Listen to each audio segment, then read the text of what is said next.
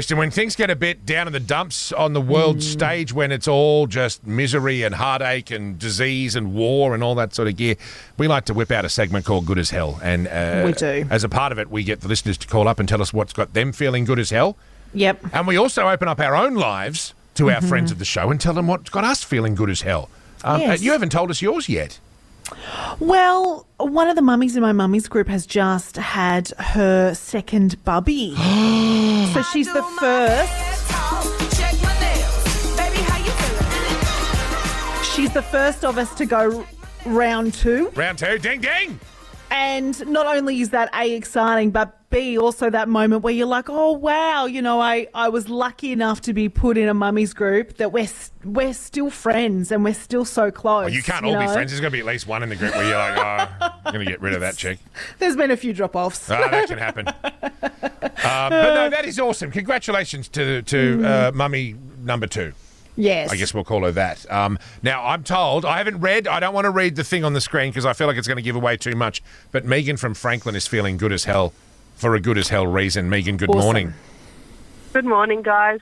What um, What's got you feeling good as hell at the moment, my dear? Um, so down at Gungahlin Gymnastics, um, we have had a very special little girl join us. Um, Yes. She is six years old.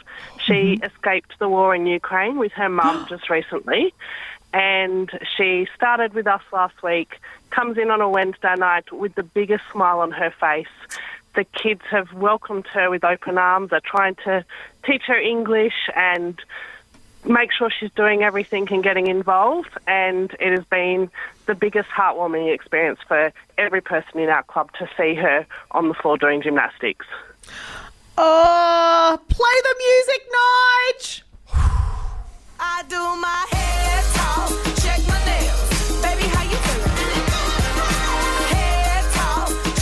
I um, think you. I think you broke him. You actually got him. Megan, you, Yeah. nearly, you nearly got me there. Oh, wow. It's amazing. It really is to, to think of a, a little six year old girl having to escape such scary times and, you know, her daddy's still over there to then come over here and we've been able to get her in. She's smiling, she's loving it, jumping around.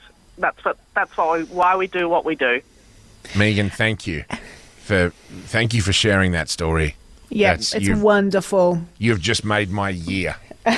And also to all of the other six year olds in that class too, and it's one of the wonderful things about kids. I think adults need to take a leaf out of Damn more right kids' they do. books.